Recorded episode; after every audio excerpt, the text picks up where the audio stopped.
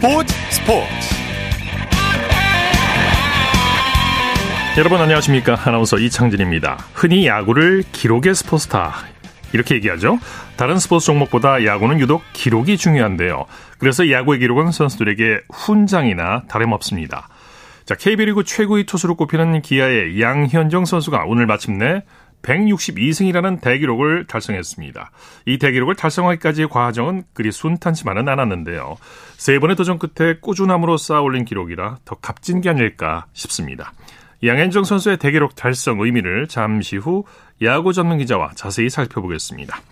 토요일 스포츠 버스 먼저 프로축구 소식으로 시작합니다. 중앙일보의 박린 기자와 함께합니다. 안녕하세요.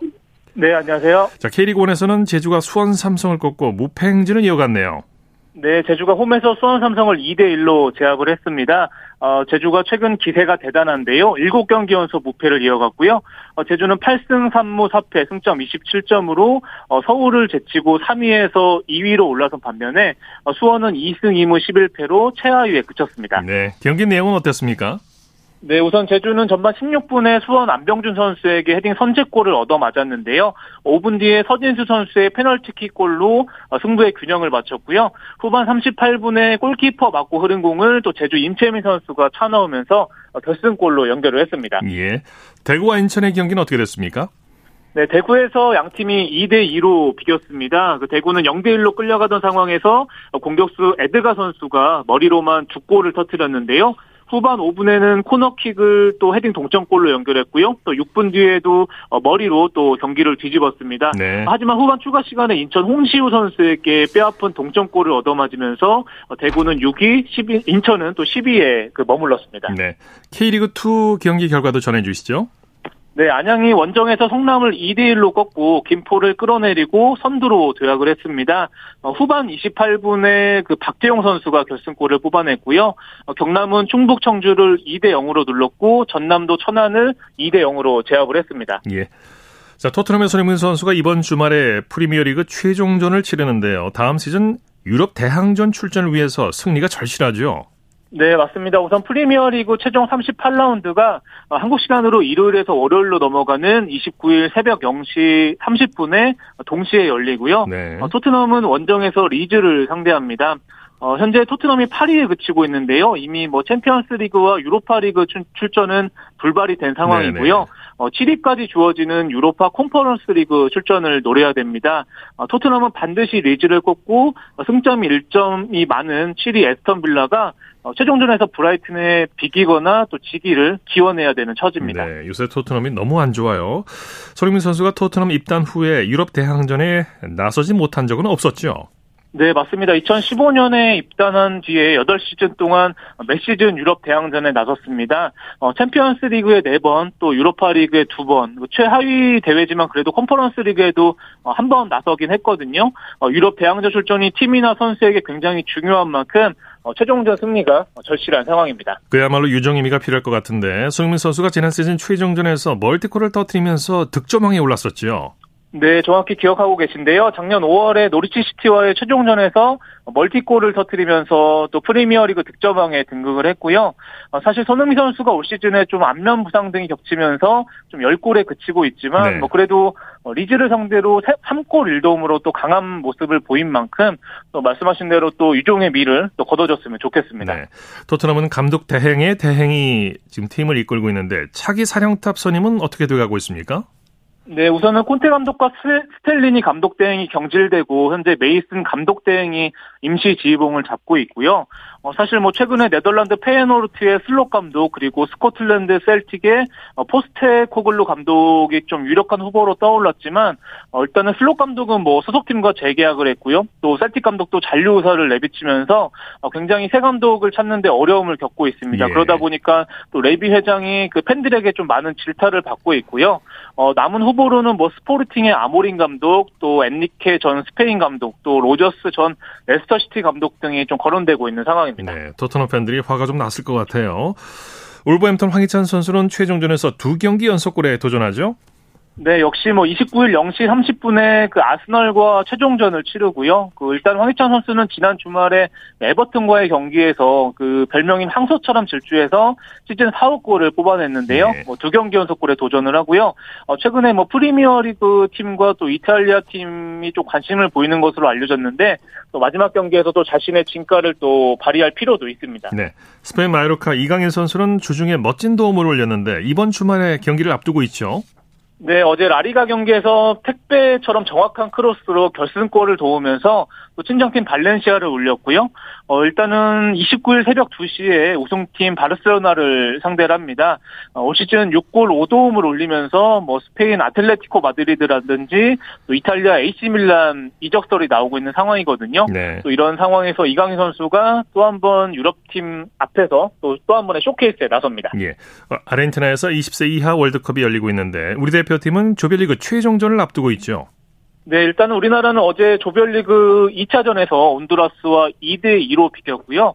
1차전에서 프랑스를 꺾으면서 1승 1무로 조 2위를 기록 중인 상황입니다.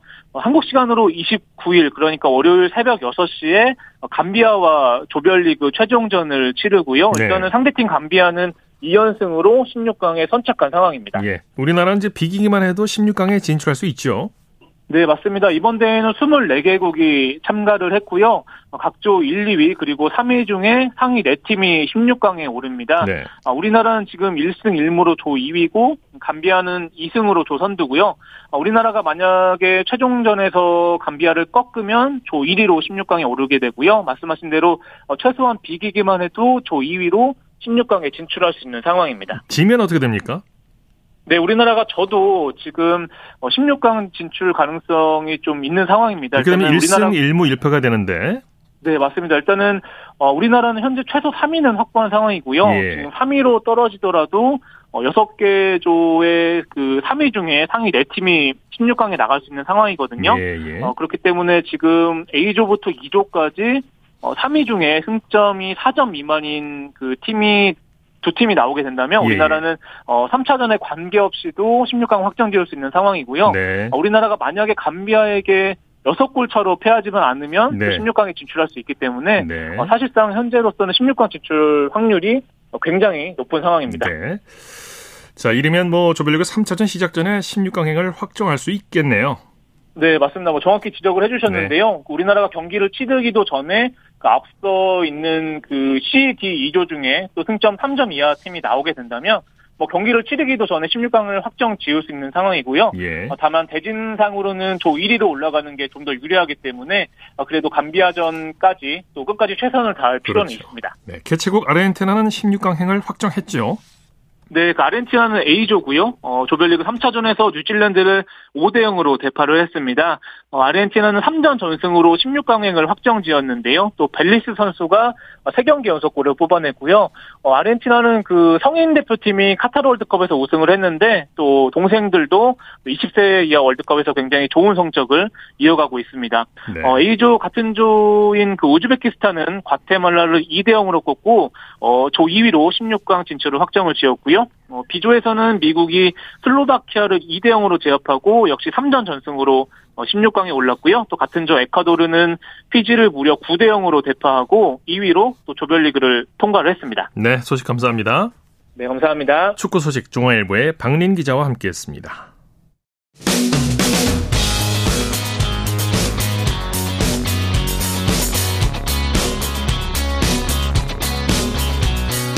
따뜻한 비판이 있습니다. 냉철한 분석이 있습니다. 스포츠 스포츠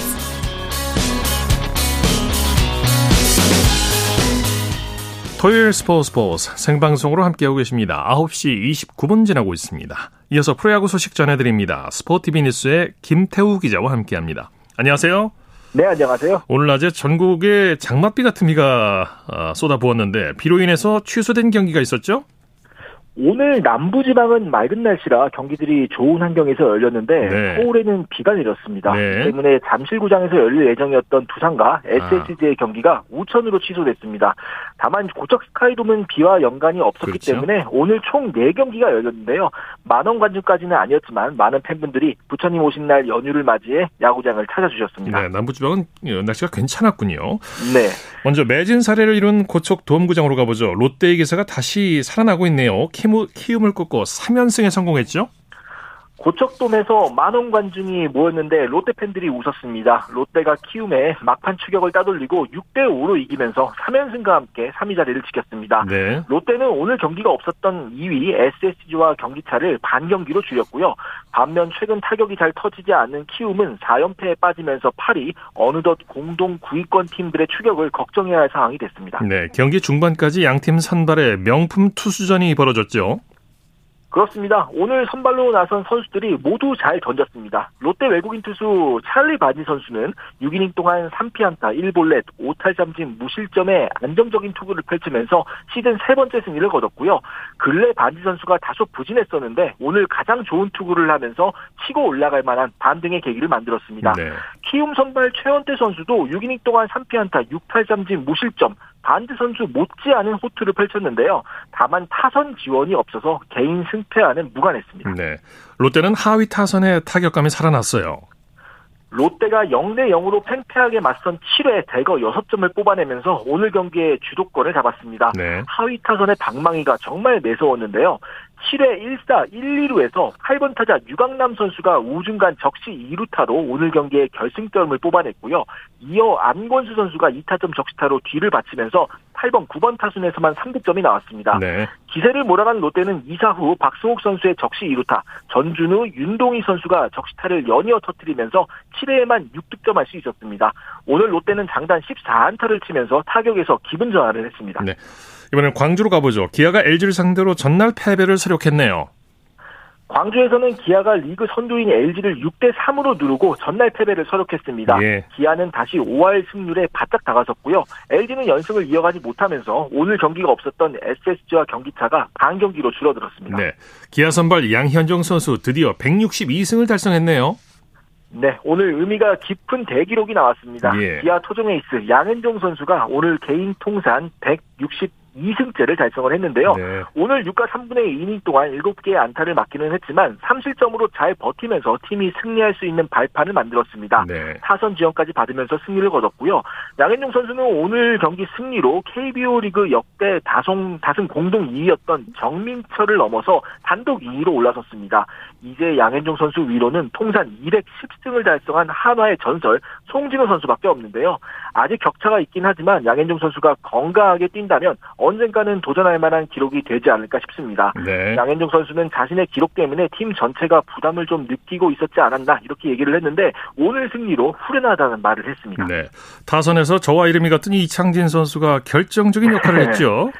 그렇습니다. 1대 3으로 뒤진 4회 역전에 성공하면서 양현종 선수의 승리 조건을 만들어줬는데요. 네. 1사 1, 2루에서 변우혁 선수의 타구가 2루 스키를 넘기는 적시타가 됐고 이어 대타로 투입된 이창진 선수가 우중간을 가르는 2타점 적시타를 터뜨리면서 경기를 뒤집었습니다. 네. 기아는 5회와 6회 한 점씩을 더 뽑으면서 앞서 나갔고요.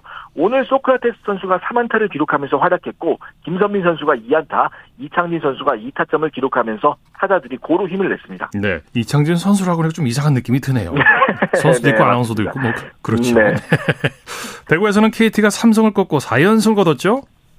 대구에서는 KT가 삼성을 5대 2로 누르고 시즌 첫 4연승을 달성했습니다. KT는 최근 들어 살아나는 경기력을 보이면서 이제 중하위권 추격에 채비를 갖췄고요. 반대로 삼성은 연이트 패하면서 7위까지 내려앉았습니다. 네, KT 선발 벤자민 선수 독감이었는데 독감임에도 불구하고 투혼을 발휘했죠. 몸이 다소 좋지 않았다고 하는데 등판을 강행을 했고요. 오늘 5이닝 동안 4피안타 2볼넷 3탈삼진 2실점으로 비교적 잘 던지면서 정말 책임감 있게 팀 승리를 이끌었습니다. 네. 위기 상황에서 강한 모습을 보이면서 동점을 허용하지 않은 것이 굉장히 인상적이었고요. 개인의 호수비도 돋보였습니다. 네, 타선이 살아나기도 했지만 이강철 감독의 대타 작전이 대성공을 거뒀어요. 오늘 KT 타선이 14안타를 치면서 좋은 감각을 선보였는데요. 선발 라인업에서 빠졌던 강백호 선수가 말씀하신 대로 경기 중반에 들어가서 결정적인 한 방을 날렸습니다. 네. 2대 1로 앞선 3회 무사 2, 3루에서 KT가 아웃카운트 2개만 올라간 상황이었거든요. 여기에서 이강철 KT 감독이 승부수로 강백호 선수를 꺼내 들었는데요. 강백호 선수가 두 명의 주자를 모두 불러들이는 좌중간 2루타를 치면서 오늘 경기에 전환점을 만들었습니다. 네. KT는 김삼수 선수가 오늘 3안타 1타점으로 맹활약했고요. 박병호, 장성우, 오윤석 선수도 멀티히트를 기록하면서 자기 몫을 다했습니다. 네. 하나와 NC 경기 하나가 전날 대패를 완벽하게 서력했네요. 창원에서는 한화가 NC를 5대 0으로 누르고 전달 패배를 서력했습니다. 오늘 같이 이긴 KT와 공동 9위를 유지했고요. NC는 연승을 이어가지 못하고 5위에 머물렀습니다. 네. 어떤 선수들이 팀 승리에 기여했나요? 일단 오늘 선발 하나 펠릭스 페냐 선수를 주목해야 할 것 같은데요. 오늘 경기 중간중간 위기를 잘 막아내면서 6이닝 동안 5피안타 무실점 호투로 시즌 네 번째 승리를 거뒀습니다. 네. 타선에서는 1대 0으로 앞선 5회 2타점 적시타를 친 문현빈 선수가 빛났는데요. 이도윤 선수도 안타를 기록했습니다. 사실 오늘 한화가 2안타에 그쳤는데요. 5득점을 하면서 굉장히 효율적인 야구를 했습니다. 네, NC는 안타가 많이 나왔는데 득점으로 연결이 안 됐어요. 그렇습니다. 오늘 하나보다 훨씬 더 많은 파란타를 치면서 나름 많이 살아나가기는 했습니다. 그런데 이제 무득점에 그쳤는데요. 역시 병살타가 문제였습니다. 2회 손아섭, 5회 박민우, 그리고 9회에는 박건우 선수까지 병살타를 치면서 오늘 경기 흐름이 꼬였고요. 3점을 실점할 때도 사실 야수 선택과 실책으로 내준 점수들이라 많이 아쉬움이 남는 하루였습니다. 네. 자, 한국 여자 야구 대표팀 아시안컵 예선 2차전에서 인도네시아 상대로 콜드 게임 승을 거뒀네요. 네, 아시아 야구 연맹에서 주관하는 아시아 여자 야구 대회 선수권 대회죠. 올해 열릴 여자 야구 월드컵의 아시아 지역 예선을 겸하는 대회라 네. 이 대회에 세 개의 대회 진출권이 걸려 있습니다. 우리 대표팀이 어제는 일본에 콜드 게임으로 졌는데 오늘 인도네시아를 21대 3으로 대파하고 네. 콜드 게임 승리를 거뒀습니다. 네. 우리 여자 야구가 아직 세계적인 수준이라고 할 수는 없지만 정말 척박한 환경에서 그래도 그렇죠. 조금씩 발전하는 모습을 보여주고 있다. 이런 것들을 증명하는 대회인 것 같고요. 네. 우리 대표팀은 28일 필리핀과 경기를 합니다. B조 2위를 놓고 중요한 경기를 하게 되겠습니다. 여자 야구 대표팀은 이제 야구 동호인들을 모아서 만든 팀이죠. 그렇습니다. 사실 대표팀이라고 하기에는 뭐 프로리그도 네. 없고 어떻게 네. 보면 뭐 아마추어 뭐 고교야구보다도 좀 못한 환경이라고 볼 수가 있겠는데요. 정말 의지로 똘똘 뭉쳐서 훈련 열심히 해서 대회에서 아주 좋은 성과를 거두고 있습니다. 네. 자, 오늘 비 때문에 황금사자기 고교 야구 대회 결승전이 연기됐다면서요? 네, 부산구와 설린 인터넷구의 결승전 일단 시작은 했었는데요. 오늘 서울 지역에 내린 비로 경기가 뭐 바로 중단이 됐고요. 추후 비 예보 등을 고려했을 때 경기가 진행되기 어렵다는 판단하에 서스펜디드 게임이 선언이 됐습니다. 예. 결승전은 모레 29일 오후 2시부터 목동구장에서 진행이 되고요. 오늘 경기를 그대로 이어받아서 진행됩니다. 네. 코리안 메이저리그 소식 살펴보죠. 배지환 선수 공수에서 맹활약했네요. 오늘 배재한 선수가 그동안의 마음고생을 털어버리는 맹활약을 했습니다. 시애틀과의 경기에 선발 8번 2루수로 출전을 했는데요. 4타수 2안타 1득점을 기록했습니다. 네. 시즌 9번째 멀티히트 경기를 하면서 타율을 2할 7푼 1리까지 끌어올렸고요. 공격도 좋았고 적극적인 주루 플레이로 단타성 안타를 2루타로 연결시키는 좋은 모습도 보여줬습니다. 네. 여기에 수비에서도 활약하면서 만족스러운 경기를 했는데요. 팀 공격도 굉장히 화끈했습니다. 오늘 피츠버그는 한 경기에서 솔로만 홈런 7방을 집중시키면서 11대 6으로 이겼습니다. 네. 최근 부상을 당한 김하성 선수 경기 언제쯤 출전할 수 있을까요? 어제 경기 보신 분들 굉장히 깜짝 놀라셨을 것 같은데요. 어제 어, 워싱턴과 경기에서 파울 타구에 무릎을 맞았습니다. 교체돼서 많은 팬분들이 우려를 하셨는데 일단 검진 결과 천만 다행으로 뼈에는 이상이 없다고 예. 합니다. 그래서 부상자 명단에는 가지 않았고요. 타박상이 좀 심해서 타박이군요. 일단 오늘 하루는 쉬었습니다. 네. 그런데 현재 언론 보도에 따르면 내일 뉴욕 양키스와 경기에는 나설 수 있을 것으로 예상이 되니까요. 내일부터 다시 활약을 기대해 보겠습니다. 네, 소식 감사합니다. 네, 감사합니다. 프로야구 소식 스포티비 뉴스의 김태우 기자와 정리해드렸고요. 이어서 한 주간의 해외 스포츠 소식 정리합니다. 월드스포츠 연합뉴스 영문뉴스부의 유지호 기자입니다. 안녕하세요. 네, 안녕하세요. 자, 코로나19로 세 번이나 연기된 중국 난징 세계 실내 육상 선수권 대회 개최 일정이 확정됐다고요. 네, 세계 육상 연맹은 지난 화요일 난징 대회가 2025년 3월 21일부터 23일까지 열린다고 발표했습니다. 애초 난징은 2020년 3월 대회를 유치했는데요. 당시 코로나19 확산으로 대회를 1년 연기했고요. 예. 어, 2021년에도 상황이 나아지지 않자 두 번째 대회를 미룬 적이 있습니다. 2022년에 세르비아에서 세계 실내 육상 선수권이 예정되어 있어서 난징 대회가 2023년 어, 올해 3월로 어, 옮겨 이동이 됐었는데요. 예. 하지만 올 3월에도 중국이 대회 개최를 포기했고요. 이에 세계연맹은 대회를 2년 뒤로 옮겼습니다. 2024년 실내 세계 선수권은 스코틀랜드의 글래스고에서 열리고요. 원래는 2년마다 개최되는 대회인데 코로나19 여파로 2024년부터 3년 연속 열리게 됐습니다. 네. 세계 육상 연맹이 향후 실외 경기도 200m 길이 트랙에서 여는 것을 추진 중이라고요. 네, 지금까지 200m 일명 이제 쇼트트랙이라고 불리는 이 트랙에서는 이 경기가 주로 실내 대회로 국한되어 있었는데요. 네. 어, 이 연맹에 따르면 올 11월에 이런 경기를 실외 대회에서도 열 수 있도록 하는 새 규정을 도입할 예정이라고 어, 지난 23일 발표했습니다. 예. 일반적으로 실외 육상 대회는 400m 길이 트랙에서 열리는데요. 이번에 규정이 바뀌게 되면 어, 실외 대회에서도 200m 길이 트랙에서 열리는 개인 경기와 또 개주, 혼성 개주 경기도 볼 수 있게 됩니다. 네. 또 마찬가지로 오전 경기와 7종 경기 역시 200m 쇼트 트랙에서 열 방침이라고 하는데요. 어, 육상의 다양화를 위한 이런 방안은 만장일치로 세계연맹 이사회를 통과했고요. 어, 올 8월 세계 실외 선수권 기간 헝가리 부다페스트에서 최종 승인이 날 것으로 예상됩니다. 네. 자, 내년 열리는 파리 올림픽 대회 기간 성화가 파리의 상징 에펠탑에 설치될 수도 있다는 소식이 있네요. 네, 그렇습니다. 이 파리올림픽 조직위원회가 에펠탑에서 성화를 밝히는 방안을 추진하고 있다고 예. 로이터 통신이 22일 보도했는데요. 이 사안에 대해 알고 있는 한 익명의 소식통이 어, 최근 2년간 관련 검토가 진행되었다고 말했습니다. 네. 어, 성화가 내년 7월 26일부터 8월 11일까지 이어지는 올림픽 기간 내내 에펠탑에 유지될지는 아직은 명확치 않은데요. 기술적인 문제로 성화가 에펠탑 꼭대기에는 놓이지는 않을 것으로 보입니다. 최상단에는 이미 각종 안테나 등 통신 장비들이 설치되어 있기 때문인데요. 일단 조직이 대변인은 공식적으로는 성화 위치는 확정되지 않았다고 했는데 성화를 에펠탑에 설치하는 작업에 대해서는 어, 조직위도 부인하지는 않고 있습니다. 예, 기가 막힌 멋진 뷰가 기대가 되고요. 이 파리올림픽 개회식이 이제 센강에서 펼쳐진다고 하는데 네. 이 행사를 무료로 관람하려면 사전 등록을 해야 한다고요? 네, 그렇습니다. 이 제랄드 다르마냉 프랑스 내무부 장관이 23일 어, 기자회견을 통해서 앞으로 파리 시청과 협력해 마련할 플랫폼에 등록하면 센강 인근 도로에서 개막식을 즐길 수 있다고 말했습니다. 예. 대회 조직위는 앞서 유료 티켓이 있어야만 입장이 가능한 센강 바로 옆에 두골 제외하고는 나머지 구역은 개방할 계획이었는데요. 어, 보안 등을 이유로 이를 수정한 것으로 보이고요. 예. 다르마냉 장관은 개막식을 무료로 관람할 수 있는 인원을 공개하진 않았지만 조직위는 최소 60만 명이 개막식을 관람할 수 있을 것으로 예상하고 있습니다. 네. 올림픽 개막식과 경기 관람권은 가격이 좀 높게 책정이 됐는데요. 어, 일반 시민과 더불어 이 스포츠 선수들까지 가격이 지나치게 비싸다는 불만을 좀 내고 있는데요. 어, 총 10만 장을 판매하는 개막식 유료 티켓이 2차 판매에서는 가장 저렴한 게 우리 돈 13만 원이었고요. 또 지금까지는 385만 원짜리 표만 남아 있는 상태입니다. 그렇군요. 아 비쌉니다. 세계 수영 연맹이 현재 스위스에 위치한 본부를 헝가리로 옮기는 방안을 검토 중이라고요. 네, 1908년 창립된 세계 수영 연맹은 최초로 런던에서 출발해서 1986년에 현 위치인 스위스 로잔으로 이전했는데요. 이 로잔에는 IOC를 비롯해서 각 종목별 세계 연맹이 위치하고 있습니다. 어, 연맹은 이 헝가리 정부와 업무 협약을 맺고 본부를 헝가리로 옮기는 방안을 검토 중이라고 했는데요.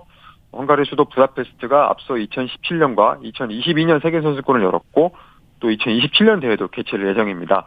또 유도와 역도의 세계 연맹이 부다페스트에 위치하고 있는데요. 어, 수영연맹은 앞서 2018년 창립 110주년을 기념해서 로잔 내에서 새 건물로 본부를 옮긴 바 있습니다. 네, 소식 감사합니다. 네, 감사합니다. 월드스포츠 연합뉴스 영문뉴스부의 유지호 기자였습니다. 쳤다 하면 홈런이고 슛 골이고 각본 없는 한편의 드라마 그것이 바로 그것이 바로 손에 잡힌 우승 트로피 목에 걸린 그 배달 너와 내가 하나 되는 그것이 바로 그것이 바로 그것이 바로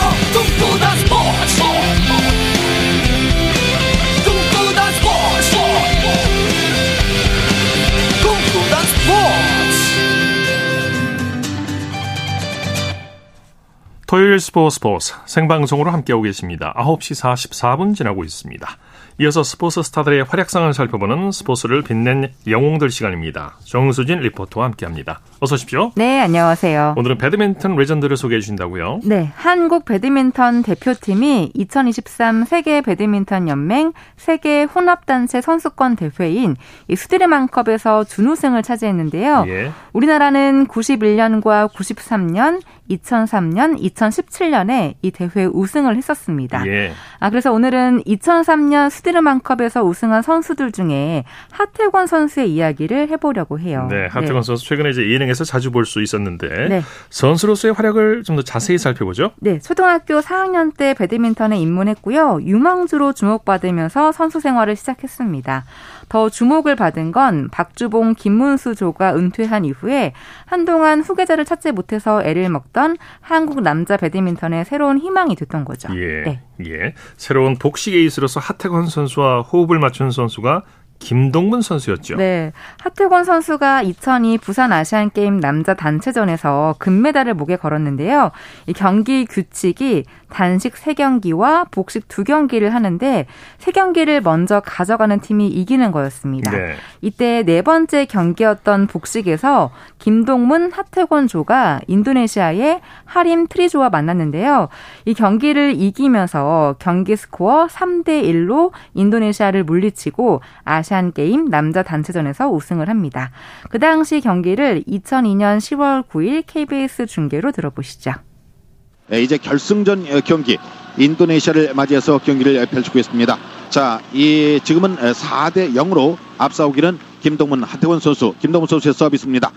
인도네시아 받지 못했습니다. 예, 자, 지금 하림 아, 선수가 받지 못했습니다. 예, 인도 인도네시아 선수들이 많이 네. 긴장돼 있는 상태고 네. 평상시보다 그 실수를 많이 유발을 하고 있습니다. 네. 아, 그것은 바로 그 김동문 선수, 하태권 선수의 그 강력한 아, 공격이 주효하기 때문이라고 볼 수 있죠. 네, 하태권 잘 받고 있습니다. 뒤에서 트리 다시 하태권 드라이브 대결 네, 예. 성공 하태권. 아, 대단합니다. 네. 저 하태권 선수의 그 집중력. 네. 저 큰 키에서도 저렇게 드라이브를 소화해낼 수 있다는 거는 많은 훈련이 되지 않고는 이루어질 수 없는 그런 기술이거든요. 네. 아, 6대0 앞서오기는 한국의 김동문, 하태권 선수입니다. 김동문 선수는 1m 85, 하태권 선수는 1m 82. 남자 단체전 금메달이 눈앞에 있습니다. 자, 14대 6. 예. 헤어핀. 자, 다시 기회죠. 하태권, 김동문. 자, 스매시입니다. 스매시. 그렇죠. 예! 성공. 15대 6 경기 아, 끝났습니다. 대단합니다. 자, 한국 남자 단체팀 드디어 하태곤 김동무 선수의 호흡이 아주 기가 막히게 잘 맞았는데 네. 두 선수가 친한 친구 사이로 알려져 있죠. 맞습니다. 두 선수가 같은 학교에서 배드민턴을 시작했고요. 이후 중고등학교와 대학교 그리고 예. 실업팀까지 모두 같은 곳에서 뛰었기 때문에 예. 오랜 시간을 함께 했습니다. 초중고 대학 실업팀까지? 네. 네.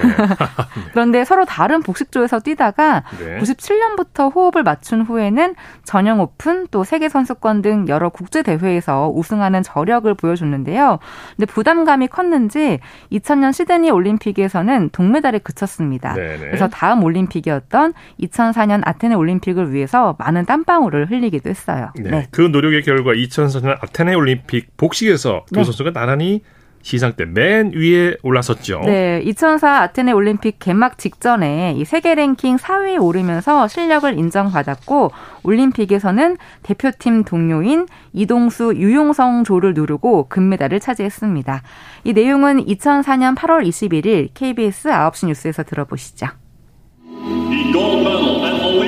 우리 선수들이 시상식 때 가장 높은 두 자리를 차지했습니다. 기분 좋은 집안 잔치에서 김동문 하태건조가 금메달, 이동수 유용성조가 은메달을 목에 걸었습니다. 저한테는 지금 이번이 두 번째 금메달이라서 너무 영광이고요. 어, 함께 해준 태곤이한테 너무 고맙게 생각하고 있습니다. 반대쪽에서 강팀들을 꺾고 올라와 준 형들한테 감사드립니다. 결승전은 김동문 하태건조의 20년 단짝 콤비의 유력이 빛난 한판이었습니다. 공격과 수비에서 보인 완벽한 호흡. 두 선수는 경기 내내 대표팀 라이벌이자 1년 선배팀인 이동수, 유용성조를 압도하며 2대 0의 완승을 거뒀습니다. 서운한 것도 있고 아쉬운 것도 있고 하지만 떨쳐버리고 어차피 어, 좋은 승부를 했고 메달 색깔은 달랐지만 관중들은 올림픽 고별 무대를 가진 두 복식조 모두에게 큰 박수를 보냈습니다. 아테네에서 KBS 뉴스 신병일입니다. 네. 네. 하태권 선수는 파워플레이 위주로 경기를 하고 김동문 선수는 상대의 허를 찌르는 재치 있는 플레이를 하는데요. 이 둘의 조합이 시너지를 발휘하면서 복식에서 좋은 결과가 나왔습니다. 네, 우정의 네. 힘이었는데. 그렇죠. 네. 자, 2004 아테네 올림픽이 하태권 선수의 마지막 올림픽이 었죠 네, 2004 아테네 올림픽을 끝으로 대표팀에서 은퇴를 했고 실업 선수로 뛰다가 은퇴를 하고 나서 코치를 맡았습니다. 네. 어, 그리고 2013년에 세계 배드민턴 연맹 BWF 명예 전당에 헌액이 됐고요. 어, 저희 KBS에서 2016 리우 올림픽, 2018 자카르타 팔렘방 아시안 게임, 그리고 2020 도쿄 올림픽 배드민턴 해설을 맡기도 했습니다. 네. 그리고 네. 예능에도 얼굴을 많이 비쳤죠. 네. 2020년에는 축구 예능에 출연하기도 했고요. 저희 KBS 우리 동네 예체능이라는 프로그램이 있었잖아요. 네네. 여기에도 얼굴을 비쳤습니다. 2016년 7월 12일 방송 잠시 들어보시죠. 하태건 그리고 김진호 그리고 황집의 성전 8강 1경기 시작합니다! 하태권 김진우 조와 황지만 동준 선수의 맞대결입니다. 하태권 김진우 화이팅! 아, 박빙인데 박빙. 동준 아. 클리어 스매시. 김진우 이번엔 드롭샷 nice 자 주고 다시 한번 스매시 아 때려 박주고 아 이것이 아테네 올림픽 금메달리스트의 금빛 스매시입니다 네. 그 뒤에서 받쳐준 김진우 선수가 아주 공격을 잘해줬습니다. 이렇게 해도 되는 거지? 오케이, 오케이. 오케이, 오케이. 네. 네. 이 제자에도 밀리지 않는 금메달 리스트의 실력을 마음껏 선보이는 모습이었는데요. 지금 배드민턴 아카데미를 운영하면서 또 후학을 양성하고 있거든요. 네. 앞으로도 한국 배드민턴의 발전에 기여해 주시면 좋겠습니다. 네. 네. 스포츠를 빛낸 영웅들 정수진 리포터와 함께했습니다. 수고했습니다. 네, 고맙습니다.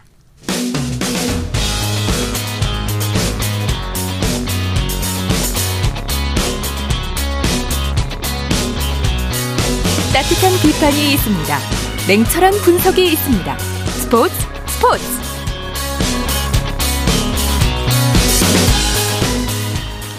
이어서 다양한 종목의 스포츠 소식을 전해드리는 스포츠 와이드 시간입니다. 이혜리 리포터와 함께합니다. 어서 오십시오. 안녕하세요. 탁구 여자 복식 신유빈 전지희조 만리장성을 넘고 우리나라 선수로 36년 만에 세계 탁구 선수권 대회 여자 개인전 결승에 진출했죠. 네, 여자 탁구 복식의 신유빈 전지조가 우리나라 시간으로 오늘 남아프리카 공화국 더반에서 열린 국제 탁구 연맹 개인전 세계 탁구 선수권 대회 6일째 여자 복식 준결승에서 중국의 세계 랭킹 1위예요. 순닝사 왕만이조를 3대 0으로 완파하고 은메달을 확보했습니다. 예. 무려 36년 만에 세계 선수권 여자 복식 결승 진출이라는 쾌거를 달성했습니다. 네.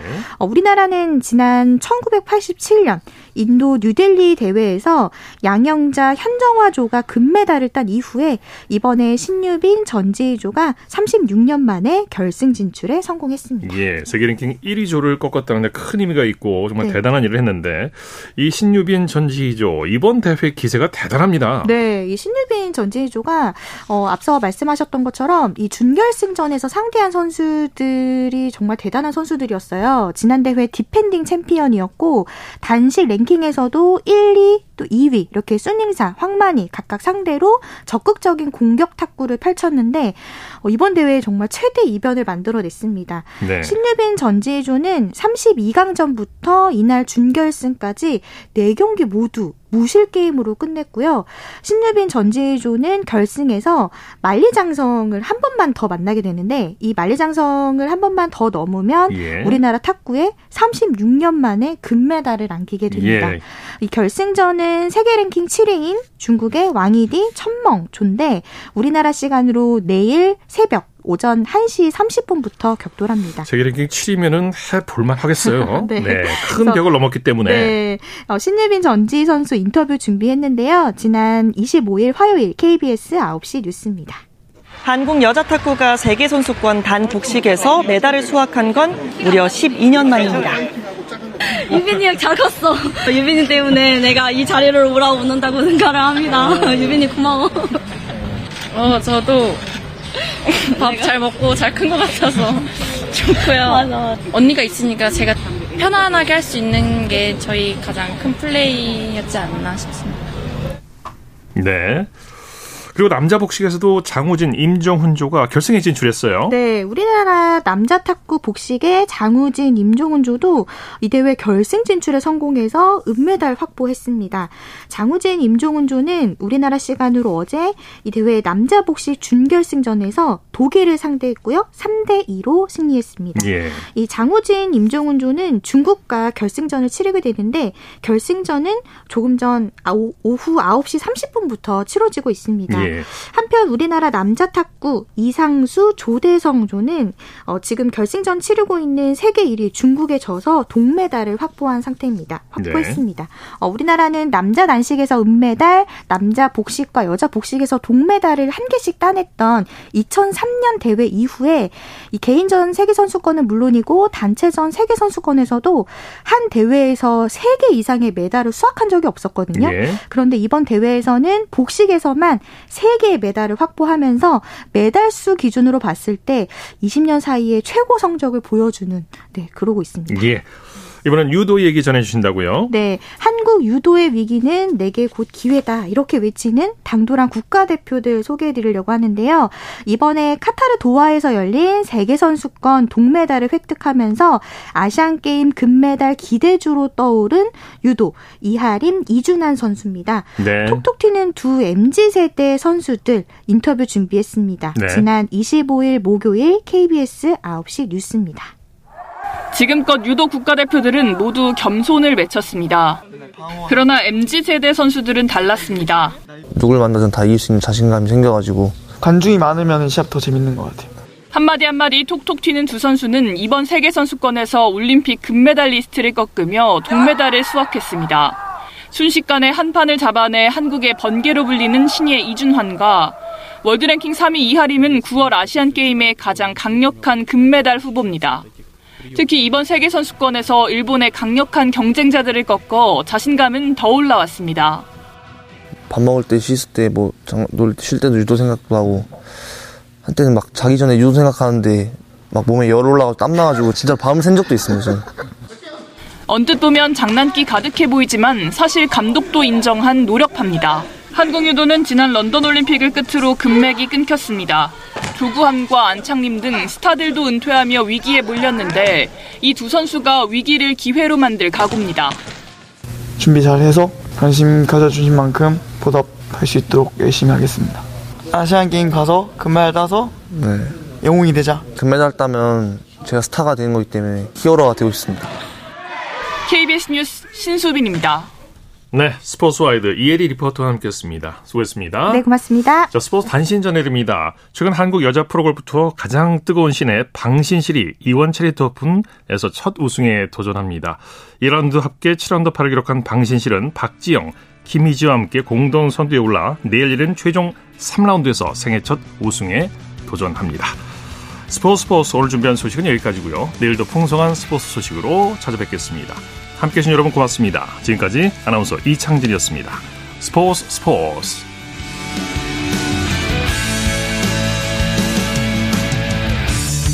the sun goes down in front of me Reminds me where I wanna be